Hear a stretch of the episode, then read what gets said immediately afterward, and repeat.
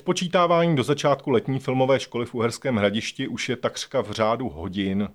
Proto nastal čas podívat se podrobně na její program a s kým jiným než s tandemem programových ředitelů festivalu Ivou Hejlíčkovou a Honzou Jílkem. Jaká tedy bude filmovka s pořadovým číslem 49? Dočkáme se i nějakého překvapení? To vše se dozvíte z letošního prvního speciálního podcastu Četcast na Filmovce, který pro vás připravuje v rámci studentského novinářského workshopu Česká tisková kancelář. Takže dobrý den, Ivo. Ahoj, Honzo. Dobrý den. Ahoj. Od mikrofonu vás zdraví zástupce šéfredaktorky ČTK Zdeněk Fight. A pojďme hned k jednotlivým programovým blokům. Nejprve zmíním tři jména. Pedro Almodovar, Howard Hawks a Jan Procházka. Právě na jejich tvorbu se letošní filmovka zaměří. Mohli byste k tomu říci více? Já jenom připomenu, že třeba u Howarda Hawkse máte sami nazvanou tu sekci, nebo minimálně na stránkách, kdo je sakra Howard Hawks, ale myslím, že pro spoustu, zvláště mladších lidí, kteří jezdí na filmovku, by ta otázka byla i kdo je sakra Jan Procházka, takže jestli, Ivo, můžete tahle jména přiblížit. No a právě proto je filmovka, že jo? Aby věděli už kdo byl Howard Hawks a kdo byl Jan Procházka. V prvním případě to byl jeden z největších režisérů klasické éry Hollywoodu, který vlastně byl dlouho přehlížený, protože on točil výhradně jakoby žánrové filmy. Za to ale jako úplně všechny žánry, na jaký si vzpomenete, od komedie přes muzikál, western až po sci-fi, a všechny točil výborně. A vlastně dlouho byl pokládán za mimořádně úspěšného řemeslníka, až někdy jako v 50. 60. letech se ho objevila vlastně francouzská intelektuální filmová kritika. A dokonce si pamatuju, to zarazilo i mě, že jeden teoretik pravil, že, nebo ne teoretik, vlastně to teď kecám, François Truffaut řekl, že Howard Hawks byl nejintelektuálnější americký režisér, což i trošku mě zarazilo, musím říct. Ale jsou to všechno nádherný filmy a hlavně nezestárly. Možná právě proto, že jsou to opravdu vybroušený žánrový kusy, tak vlastně předvádíme jakoby právě tu paletu nejrůznějších žánrů. No a pokud jde o Jana Procházku, tak to byl jeden z největších scenáristů, který tahle země kdy měla. Bohužel jeho život tedy netrval úplně dlouho, protože ty komunisti ho normálně jako zlikvidovali. A možná někteří jakoby zasvěcenější diváci to jméno budou nějak vnímat ve spojení s Karlem Kachyňou, a alespoň ucho zná určitě každý, ale ta jeho tvorba je daleko širší, daleko různorodější a my budeme představovat takové ty, řekněme, serióznější filmy v kinech a takové ty odlehčenější na letním kině. Ještě doplněno k tomu Procházkovi, k tomu životu, že samozřejmě tam je to vlastně nejenom, že on byl výborný scénárista, výrazný, ale vlastně ten jeho životní příběh by jako scénář a zasloužil by si možná zpracovat jako dohranýho filmu někdy v budoucnosti, protože on vlastně se stal nejmladším členem UVKSČ, ústředního výboru, to znamená toho topu absolutně nahoře v rámci té mašinérie, ale potom v těch 60. letech byl to právě on, kdo byl hodně pro ty změny, pro Pražské jaro, pro totální a tak dál, a pak samozřejmě po roce 68 byl jako brutálně odstraněn naprosto kompletně a vlastně i jako fyzicky a psychicky jako stýrán, takže tam ten oblouk nebo ta cesta z toho vrcholu na to úplné dno je naprosto fascinující. A ty filmy opravdu nezestárly, taky Procházkovi. Já teď jsem třeba nedávno viděl Naději s Rudolfem Hrušinským a Hennou Hegerovou, a to je tak jako vycizelovaná, vybroušené psychologické drama, že opravdu to je jedna z nejlepších českých starých věcí, kterou jsem viděl teď za posledních několik let. A když navážu teda ještě na to třetí jméno, na Pedra Almodovara, tak ten náleží do sekce Ikona, kterou vracíme teď po několika leté odmlce. Tady u té sekce Ikona, a vysvětlím proč, ta byla tak možná nejvíc toho programu ovlivněná covidem, protože jsou režiséři, které je vlastně po těch letech zvaní zahraničních hostů. Víme, že prostě by musela být obrovská náhoda, obrovské štěstí, něco se stát, jako erupce na slunci nebo něco, že by přijeli do Hradiště, ale je to velmi nepravděpodobné, a proto jsme se před lety rozhodli tuhle tvorbu těchto ikonických režisérů přiblížit právě tou sekcí, která bude jakoby o nich bez nich, ale budeme odpovídat na otázku, jak se ten a ten stal tím a tím. Takže první ročník byl, jak se Lars von Trier stal Larsem von Trierem. Zase Lars von Trier je vlastně člověk, který nejezdí na žádné festivaly programové, už ani do Cannes, ani kam.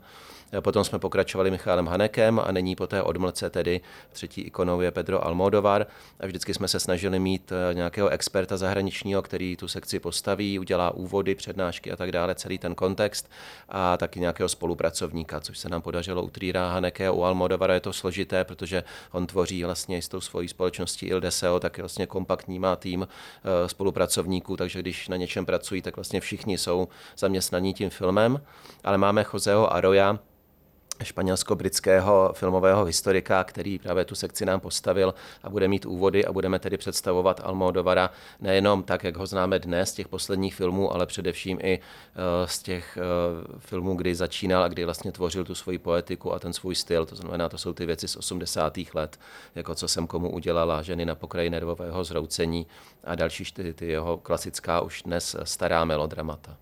Jestli k tomu můžu dodat, tam vlastně ten náš zájem sehnat si odborníka vlastně ze země toho režiséra, z kulturního okruhu, jeho pramení z toho, že my samozřejmě známe ty filmy a můžeme se o nich bavit, jak dlouho chceme, ale člověk ze stejné země, ze stejné kultury jako je daleko zasvěcenější, pokud jde o vlastně kulturní společenský kontext té doby, a daleko líp dokáže vlastně postihnout formování tvůrčího stylu toho člověka. Je to něco výjimečného a opravdu to není jenom, že o tom mluvíme, ale ono to se děje nebo dělo se to. Měli jsme kontext Larsa von Triera od profesora z Korenské univerzity Petra Šepelerna, který prostě vyzdvihoval v tom dánském kontextu úplně jiné věci, než vlastně naši kritici. A potom Michal Haneke byl vlastně publicista a zároveň katolický kněz Alfred Hokeš, který zase tedy akcentoval logicky ty spirituální vlastně věci a to, jak se Haneke vyrovnává s tou svojí katolickou minulostí a vůbec s rolí katolické církve v Rakousku. Takže opravdu ty kontexty jsou rozšířené díky těm zahraničním odborníkům a je to něco, co je velmi specifického. A nejenom kvůli kontextům se na filmovku vyplatí jezdit. Na filmovce bude tradičně k vidění několik českých a slovenských filmových novinek, včetně zahajovacího a závěrečného filmu, na co se tedy diváci mohou těšit. Letošní rok je, pokud jde o české novinky, trošku zvláštní, protože v zásadě nikdo z těch velkých režisérských jmen, jestli takhle můžu mluvit o české filmové scéně, vlastně letos nový film nemá, tak jsou to z velké části debuty, což samozřejmě je pro nás zajímavé.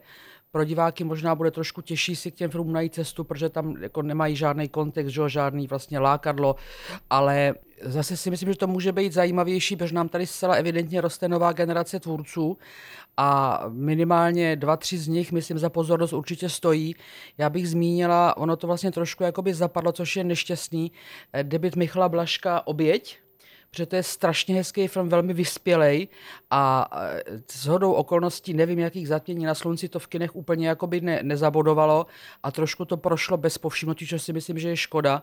No pak pochopitelně ty filmy, které jste zmínil a které se hojně vlastně diskutovaly i třeba v Karlových Varech, a to je ten Úsvit a samozřejmě za zmínku stojí Bod obnovy, už protože je to vlastně na debutanta mimořádně ambiciozní věc a jako těmhle věcem já fandím a navíc to je žánrový film, což mě vždycky zajímá, protože ti mladí režiséři mají zpravidla tendenci točit nějaké osobní výpovědi generační a tady vlastně se dá ten člověk dal na čistý žánr a myslím, že jako úplně nepohořel. Pak samozřejmě uzavíráme Úsvitem, ale možná bych upozornila i na Přišla v noci. To se hodně líbilo Honzovi, viď? Přišla v noci je skvělá věc a mě vlastně nejsilnější věc z těch skupin těch českých novinek, které byly premiérované ve Varech a budou i na filmovce. To je film dělaný ani ne jako s low budgetem, ale spíš s no budgetem, úplně vlastně ve své podstatě na koleně, když to řeknu, ale to myslím jako v dobrým slova smyslu. A naprosto jako jednoduchá modelová situace, že jednou v noci prostě za mladým párem přijde maminka toho pána z toho páru a najednou vlastně nechce odejít, takže je to komedie, je to skvěle napsaný, to je vidět, jak prostě každý ten dialog, každá ta sekvence jako sedí, každý vlastně se tam najde, každý si tam najde tu svoji maminku, zrcadlí to fakt hrozně silně, zároveň vlastně to má i žánrový podklad, je to taková bizarní variace, vlastně ten home invasion jako žánr, zároveň to objevilo pro film brněnskou divu, hereckou Simonu Pekovou z Hadivadla, takže to je věc, která za mě stojí opravdu za pozornost a myslím si, že to má potenciál být takovým fakt jako komediálním hitem letošního podzimu, takovým malým pokladem mezi těmi českými filmy. A myslel jsi na svou maminku nebo na svou tchýni u toho? Tam to je fakt strašně trefně, přesně napsaný, že to je univerzální, že jsou tam prvky v některých scénách jako je to víc moje maminka, v některých scénách je to víc tchýně, v některých je to obecnější, že strašně je to trefný. No. Takže je to univerzální matka. To zní skoro Woody Allenovsky. Když zmiňujeme tady ten náš region, ještě mě v programu zaujalo, že tam tuším nějaká slovenská komedie, která na Slovensku byla hitem, tady asi není moc známá. Invalida. Jestli můžete tenhle film přiblížit. Já se vám přiznám, že jsem ho ještě neviděla. Takže úplně nemůžu, protože by to bylo jenom vyprávění něčích jiných slov a to většinou nedělám. Honzo je na tom podobně. Jo, to jsem jednou v kinech, ale u nás to nějak v kinech úplně nefungovalo, ale na Slovensku to byl jako velký hit, taková černohumorná komedie, kterou dáváme na náměstí. Hlavní hvězdou festivalu, samozřejmě kromě festivalu samotného, letos bude majitel 7 českých lvů, jeden z nejuznávanějších a nejobsazovanějších současných českých herců, Ivan Trojan. Ivo, vy jste na první tiskovce řekla pouze jméno a víc nic, že to netřeba rozvádět. Tak to teď teda trochu rozvedem. Co vše Ivan Trojan na filmovce uvede? My v těchto případech většinou se domlouváme s tím vyznamenaným tvůrcem, aby si sám vybral filmy, které on považuje z hlediska vlastně své sebeprezentace za nejpříhodnější. Takže Ivan Trojan si vybral, což jsem teda strašně ráda, Karamazovi, protože to je taky film, který podle mě není úplně doceněný, není tak známý, jak by známý měl být. Pak asi logicky Příběh obyčejného šílenství, potom Václava a nakonec Šarlatána, což jako já to chápu samozřejmě, to je velké herecké solo, i když radši bych možná nějaký třeba méně známý, aby to pro ty diváky ještě bylo objevnější, ale chápu, že on je na svůj výkon jakoby patřičně hrdý a právem. V původním programu ale jeden bod nebyl, domlouval se až na poslední chvíli. A je to tady. Tady bych asi dal prostor Honzovi, který patří do fotbalové sekce filmovky a shodou okolností to také souvisí s Ivanem Trojanem, takže Honzo, jestli můžeš představit blíže tady tu možná... Ano, tak to je takový, že oslý můstek, po kterém teďka ladně přejdeme v kopačkách, že to bude krásně zvonit, takže Ivan Trojan, 4 filmy, které si sám vybral, masterclass, samozřejmě lekce filmu, standardně vždycky na ty naši velcí hosté mají svoji lekce filmu. Prosím tě, tak už pojď k tomu fotbalu. A takový impuls byl pro nás, protože víme, že je velký bohemák a hraje fotbal a rád si zahraje za Real Top Praha hraje a tak dále, tak jsme se vlastně pak rozhodli, že obnovíme tu tradici toho fotbalového střetnutí na Letní filmové škole, což bývalo v minulých letech, teďka byla pauza, nedokážu říct kolik let, ale myslím si, že 5-6 let určitě vlastně se ty fotbaly nekonaly, možná jestli 2016 naposled. A vždycky to bylo na tom palácku Travnatým za Hvězdou a hrál tým jako hostů proti týmu filmovky jako štábu a za ty roky, kdy se to konalo, tak se tam aktivně, neříkám, že se šli podívat, ale aktivně si tam zahrál právě už Ivan Trojan dřív, Ondřej Vetchý, Ilmar Rák třeba hrál, estonský filmový režisér, David Vávra. A nezapomeň toho nebohýho Rusa, toho herce, co hrál z Atomového Ivana, který si dokonce dovezl vlastně brankářské rukavice. A pak díky poněkud jakoby nesystémovým pravidlům se tak jako ty týmy proměnily, jemu to nikdo neřekl, on najednou chytal proti vlastním a ani ho to nezarazilo. Ano, tam bohužel je pro mě jako přihlížejícího analfabeta pozoruhodné, s jakou vášní ty intelektuálové prostě najednou se projeví na tom hřiště, jsou úplně jiní lidé, se v nich probudí úplně jiné pudy. Tady přítomný kolega Jílek málem zmrzačil jak Vetchýho, tak Trojana, protože do toho dává celou duši. A u některých kolegové, dramaturgové, u kterých bych si myslela, že se rozběhnu a trefí je šlak, tak jsem byla překvapená, co dokážou všechno zvládnout. Je to opravdu bizarní podívaná, to mi věřte. Takhle to bývalo, tak teď jsme o tom mluvili, tak to tak bývalo, ale teď teda se to obnovilo, ale bude to trošku jiný v tom, že to má být jako profesionálnější ze všech hledisek, to znamená, bude lepší hřiště, jakože opravdové hřiště, tréninkové hřiště, první FC Slovácko, budou dresy, kopačky, bude to přímo... Bude normální velikost hřiště? Ne, to bude nějak zkrácená. Bude se hrát jenom ve velkém vápně. podle poslední verze instrukcí. Pamatuješ si, jak náš ředitel produkce Michal jednou chytal v pyžamu? To si to báhá, to jsou scénky. Různé příběhy, no. Takže to bude samozřejmě zkrácený hřiště, bude to asi, myslím, že 6x6, ne? 5 plus brankář a 2x20 minut, takže budou zkrácený poločasy, řešíme rozhodčího, bude profesionální komentář, já budu komentovat s Bětkou Šáchovou, že naše překladatelka, kamarádka, a už vlastně se mnou kdysi komentovávala. Ještě byl třeba host k těm fotbalům a vlastně i k fotbalové sekci, kterou jsme měli 2010, to bychom mohli znovu zařadit do programu, že se od té doby natočila řada dalších fotbalových filmů.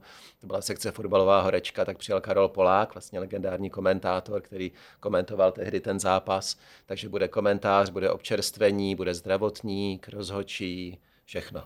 To si pamatuju, jak jeden kolega, aby nedostal úžeh, byl tak ten jeden z těch méně nadšených, měl na hlavě klobouček a pan Polák se velmi podíval, jak chce hlavičkovat. Jako, to si pamatuju, to byly opravdu jako... Já jsem trošku překvapený teďka, protože Iva vždycky říká, že jí fotbal je jedno, ale teď to tak úplně nevypadá. No. Přispěla k tomu i nedávná návštěva fotbalu Slávie, kam vás v rámci evangelizace tady Honza vzal. Když víte, že to má pro někoho význam, tak si řeknete, už jsem vydržel i 2 hodiny u zubaře, že jo, tak jdeme do toho. Pravda je, že jsem byla překvapená, jo. Bylo to jiné, než jsem si myslela.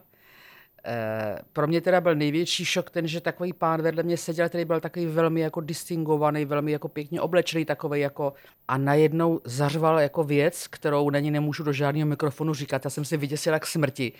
A za 2 minuty byl velmi galantně podával můj pohárek s malinovkou prostě a tak jako, že opravdu Jekyll a Hyde.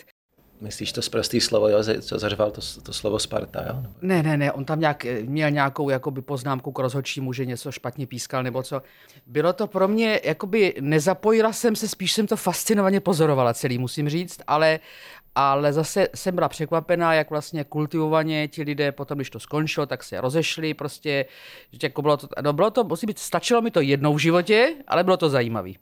Tak teď se zkusíme teda od fotbalu vrátit zpátky k filmovce, možná neradi. Mohli jsme ještě nadávat třeba na Spartu chvíli, ale na to třeba bude příležitost jindy. Prosím vás, to nedělejte, on tyhle ty věci furt šíří a dokonce to naučili svou 4letou dceru, která jako dokáže vyslovit pokřik, ve kterém je Sparta několik z prostých slov a ani se nezačervená, to dítě. To byla ta evangelizace, má svý meze, jako pak zase dokážu pochopit, že ty misionáři taky upalovali třeba někdy. Pro mě to jako pro zaujatého posluchače zní jako dobrá výchova, ale pojďme teda zpátky k té filmovce. Já bych se zastavil ještě u hostů, speciálně u jednoho, kterým je filipínský režisér Lav Diaz, který má v programu 4 filmy. O 2 z nich Honza cynicky řekl, že to jsou kraťasy, byť ten nejkratší kraťas má asi 3 hodiny, jestli se nepletu. 157 minut. Toho režiséra přiblížil, tak je to člověk, který proslul tím, že točí dlouhé filmy a jeden z nejdelších filmů na světě, jak jsem se včera dočetl na Wikipedii, jeho vůbec nejdelší film má, jestli jsem si to dobře poznačil, 10 hodin a 43 minut, ten tedy bohužel, nebo možná bohudík, nebude na filmovce uveden, ale diváci se můžou těšit na více než 7hodinový opus Melancholie. Tak jestli můžeš, Honzo, přiblížit tohle režiséra a taky možná prozradit, jestli opravdu si vydržel dokoukat jeho filmy do konce. Tak my jsme velmi rádi, jako obecně, že Lav Diaz přijede. Myslím, že to je na snadě a do toho našeho takového panteonu hostů, co jsme měli za ty poslední roky, tak on nádherně zapadá. Je to, myslím si, že ideální host pro filmovku a pro to naše úžasné publikum, který opravdu je velmi otevřený a chápající a vždycky ty zahraniční hosti říkají, jako, že to nejcennější, co máme na festivalu, je to publikum, který při těch diskuzích po filmech, vždycky oni jsou z toho úplně páv, kolik je otázek, jak jsou ty otázky jako analytický, hluboký, chytrý, inteligentní a tak dál. Takže Lav Diaz je skvělý host pro naše otevřené publikum, samozřejmě spíše pro tu jeho cinefilnější část. Je to filipínský režisér, který je držitelem Zlatého lva z festivalu v Benátkách, Zlatého leoparda z Locarna. A i když začal s tím natáčením filmu poměrně pozdě, až po roce 2000, tak se za ty roky stal vlastně za tu svoji filmografii, kdy on, i když ty filmy jsou velmi dlouhé, tak je schopen je natáčet a produkovat velmi rychle, prakticky Woody Allenovským tempem, jeden film ročně. Tak za ty roky se stal takovou jednou z ikon té asijské kinematografie, jedním z těch mála asijských tvůrců, kteří jsou pravidelně zváni do těch soutěží, těch největších festivalů. A i takovým čelním představitelem toho hnutí nebo nějaké skupiny filmů nebo režisérů, které jsou sdružovány pod ten pojem slow cinema, což jsou vlastně ty právě pomalu artikulované, vyprávěné filmy ze stopáží, která prostě odpovídá tomu, jakým způsobem je potřeba ten příběh vyprávět, což ostatně je parafráze právě i citátu Lava Diaze. A o té stopáži svých filmů Lav Diaz říká, že moje filmy nejsou dlouhé, moje filmy jsou svobodné. To znamená, že on tu stopáž, pokud je třeba ten film Rod zvíře, který my uvádíme, a to je taková jako bajka vlastně o tom, jak se člověk liší od primátů, od zvířat obecně, tak tady pro vlastně artikulaci a vyprávění té bajky mu stačilo těch 150 minut, ale třeba Melancholie, o které jste mluvil, tak tam ten příběh je složitější, je to vlastně, osciluje to mezi hraným filmem, dokumentem, takže tam vlastně potřeboval tu stopáž těch 7,5 hodiny, aby ten příběh odvyprávěl. A já jsem bohužel tu Melancholii neviděl na plátně, to je opravdu jako unikátní výjimečný zážitek, ale teď jsem se na to díval vlastně ze screeneru na televizi, což není ono a je to ve své podstatě jako nonsens trošku, ale samozřejmě v rámci těch příprav právě na ty diskuze vůbec na Lava obecně jsem potřeboval to nakoukat, ale i na té televizi mě to zasáhlo a vtáhlo mě to dovnitř. On vlastně taky v řadě rozhovorů říká, že potřebuje ten čas pro to, aby jako dostal ty diváky do těch filmů. Ty filmy jsou černobílé, hodně se zabývají Filipínami a různými traumaty z minulosti a tím, co se děje ve filipínské společnosti, ale zároveň se obrací i na evropské autory, třeba Norte, Konec historie, který budeme taky hrát, je parafráze Dostojevského a tak dále. Takže je to tvůrce, který se bude vyjímat krásně v tom našem jako celkovém line-upu Hostu za ty poslední roky. Doporučil byste případnému zájemci o Diaze nejdřív se třeba rozcvičit na nějakém 3hodinovém kraťasu a pak třeba vyrazit na Melancholii? My jsme to i tak nasadili záměrně, že vlastně začínáme Rod zvíře v sobotu, takže to je ten 157-minutový, takže to je taková jednohubka jenom pro zájemce. A potom v neděli teda ve 4 hodiny na Slováckém divadle bude ta Lav Diaz Ultimate Experience, vlastně ta 7,5 hodinová Melancholie, to znamená, budeme končit někdy o 1:30 a přijdeme tam ještě na diskuzi potom. Doufám, že ještě pak bude potom 2hodinová diskuze. Chceme udělat pauzu uprostřed toho filmu, to jsme se i dohodli s Lavem, že on psal, že můžeme, jakože on proto není, ale že když potřebujeme, tak ať to uděláme, jak je nutné. Takže chceme udělat pauzu uprostřed toho filmu s drobným občerstvením a pak teda i s diskuzí následnou. A potom budou, Když vlny utichly, což je 3hodinový, vlastně ten nejnovější film. A potom poslední den filmovky bude vlastně Norte, které bude zase od rána, ale to 4 hodiny 10 tuším, takže to bude vlastně od rána od 9 jako přes oběd. Pokud někdo třeba by tohle absolvoval, ten maraton a chtěl si někde orazit na třeba doprovodném programu filmovky, co třeba z něho můžete vypíchnout, na co byste lidi pozvali?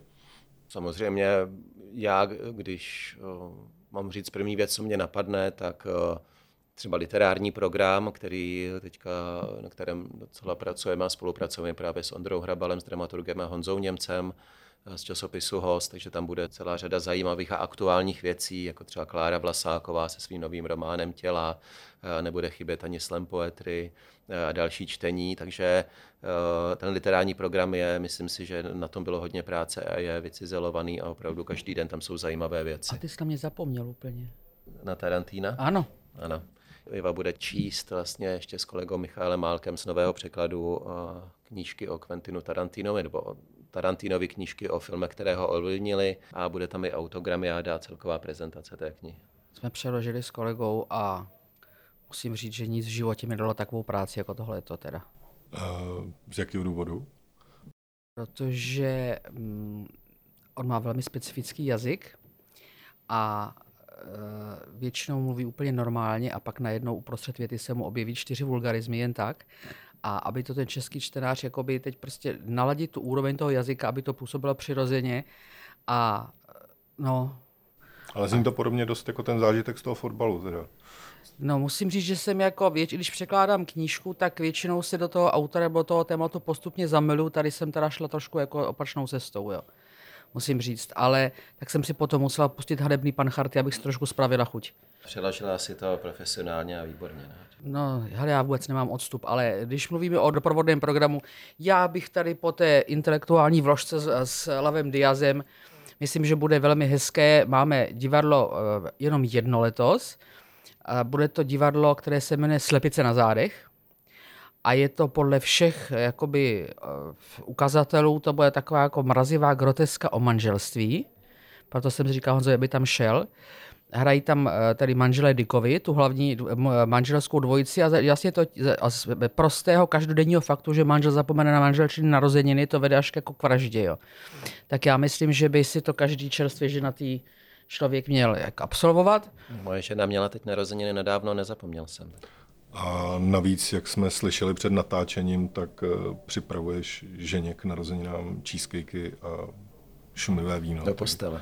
Takže zatím to vypadá, že přežiješ. No, protože mu o tom vyprávím tak dlouho, že se vyděsil k smrti a předchází tomu, ne, ale samozřejmě máme tam řadu koncertů. Baroko sempre giovane. Ano, a protože jsem subverzivní v tomhle, tak jak tam všichni ti mladí jako se užívají té opravdu moderní hudby, tak já vždycky mám pocit, že to je potřeba něčím jako schladit, tak tam letos máme koncert v kostele orchestru, který se specializuje na barokní hudbu.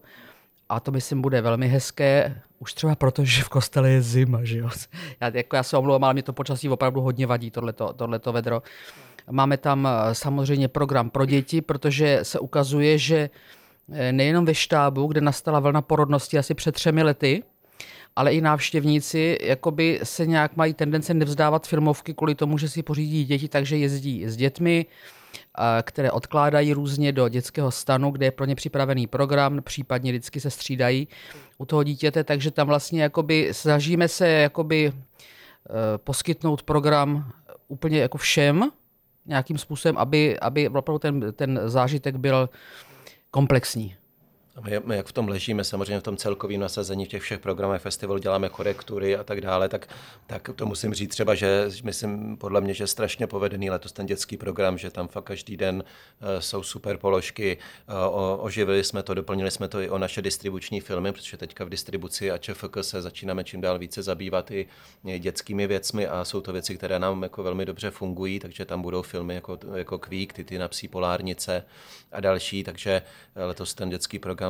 Myslím, že vlastně pointa je v tom, že to není, že ty děti jenom zabavíme, ale že ty věci jsou nějakým způsobem filmově orientované, mají různý workshopy, prostě kreslej si a že vlastně si takhle vychováváme budoucí diváky, se dá říct. No. A pak samozřejmě celý komplex toho odborného programu, tam nemusíme mluvit o těch jednotlivých položkách, ale spíš celkově.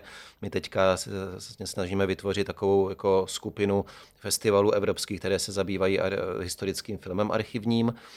Asi to jsou tam festivaly z Finska, z Francie, z Itálie a Filmovka. A objíždíme postupně ty festivaly a třeba přišli jsme vlastně na to, že díky tady těm jiným festivalům, který mají super program vycizelovaný filmový a mají to fakt úžasný, ale třeba to, že vlastně ten náš odborný program je úplně evropský unikát, jo, protože buď třeba ty jiný festivaly nemají nic, nebo mají třeba 2-3 workshopy, ale takhle komplexní jako odborný program, už i vlastně ty úvody a diskuze, to taky není, jo, že třeba žádný film nepustíme jen tak, kromě Letňáku, každý film má buď úvod. Na Letňáku teď máme úvody u toho Procházky. Máme vlastně v tom jednom.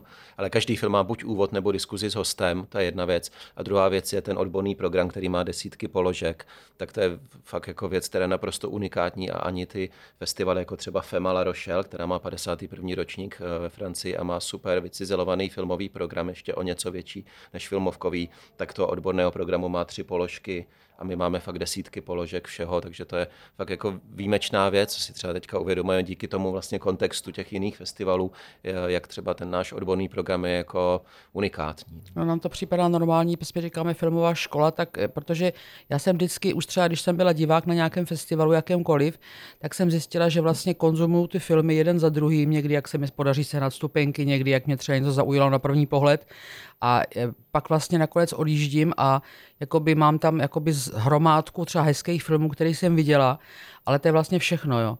A vždycky mi připadlo fakt jako logický vzít si nějaký to téma a opravdu, aby člověk už o tom něco věděl, aby nebyl takový jako letem světem. A tak nám to připadlo normální, takhle ten festival dělat a zjišťujeme, že ne. Já ještě už jako chýlíme ke konci, ale jenom se ptám, je něco zásadního, na co jsme zapomněli, nebo novinka nějaká? Nebo... Musíme se zavděčit paní ředitelce, jo. Naše paní ředitelka je hodně vlastně jakoby člověk, který se vlastně všímá světa kolem sebe a já se baráním slovu angažovaný, ale když to od těch konotací odprostíme, tak to je vlastně úplně nevinné slovo. A hlavně se mi na ní líbí to, že ona není člověk, který jako, že teď si pozveme hosty, budeme si stěžovat, jak se máme špatně, jak je všechno špatně a tak. a že vlastně ona si vymyslela takovou jakoby sekci nebo takovou jakoby model programu, kdy si vlastně každý den zve lidi z nějaké oblasti, která je aktuální podle ní a kde vlastně jsou to lidi, kteří něco dělají a dej jim to. Takový jako deto. A tam se třeba věnuje letos, pokud vím, tak tam vlastně má jakoby péče o nemocné a umírající, jako naděje až do konce. Pak tam má, myslím, nějaké téma o galeriích, jako komunitním prostoru, o zdravotních klaunech, jakože vlastně jakoby taková jako pozitivní infuzi do toho světa, kde podřešíme, že všechno je špatně a nic nemá smysl a řítíme se do horoucích pekel. Tak to si, a protože já teda třeba mě osobně jako bych, to úplně jako není blízké tohle uvažování, ale byla jsem sama překvapená, jak loni to vlastně zavedli a že tam opravdu bylo plno a že ty lidi to chválili a to je taková jako jenom perlička. Já jsem tam měla na starosti loni Ondřeje Vetchého, který přijel s manželkou a se vždycky večer potkali a ona mu jako vyprávěla, že vlastně nebyla na filmech, ale na těchto programech a že jí to byla psycholožka, že jí to vlastně velmi inspirovalo. Takže si myslím, že jako se rozvíjíme opravdu všemi směry. Tak to je možná ta nejlepší pozvánka na letošní, ale i ty další letní filmové školy v Uherském Hradišti. Já moc děkuji Ivě Hejlíčkové a Honzovi Jílkovi, že o tom letošním ročníku popovídali a díky a uvidíme se v Hradišti všichni. A snažte se, pánové, nikoho nezranit, aspoň u toho fotbalu, jo. Nikoho nezraníme během komentování a možná slovně někoho můžu zranit. Hele, já tě znám, ty to uvidíš, na tebe to přijde, odhodíš mikrofon a vrhneš se do pole, já tě znám. Já myslím, že zranění způsobená ve vášni se nepočítají. To by stálo za konzultaci na nějaké chirurgické oddělení. Možná, nebo je to téma pro tu sekci paní ředitelky. No. Tak ještě jednou díky a nashle v Hradišti. Nashle. Děkujeme, nashledanou.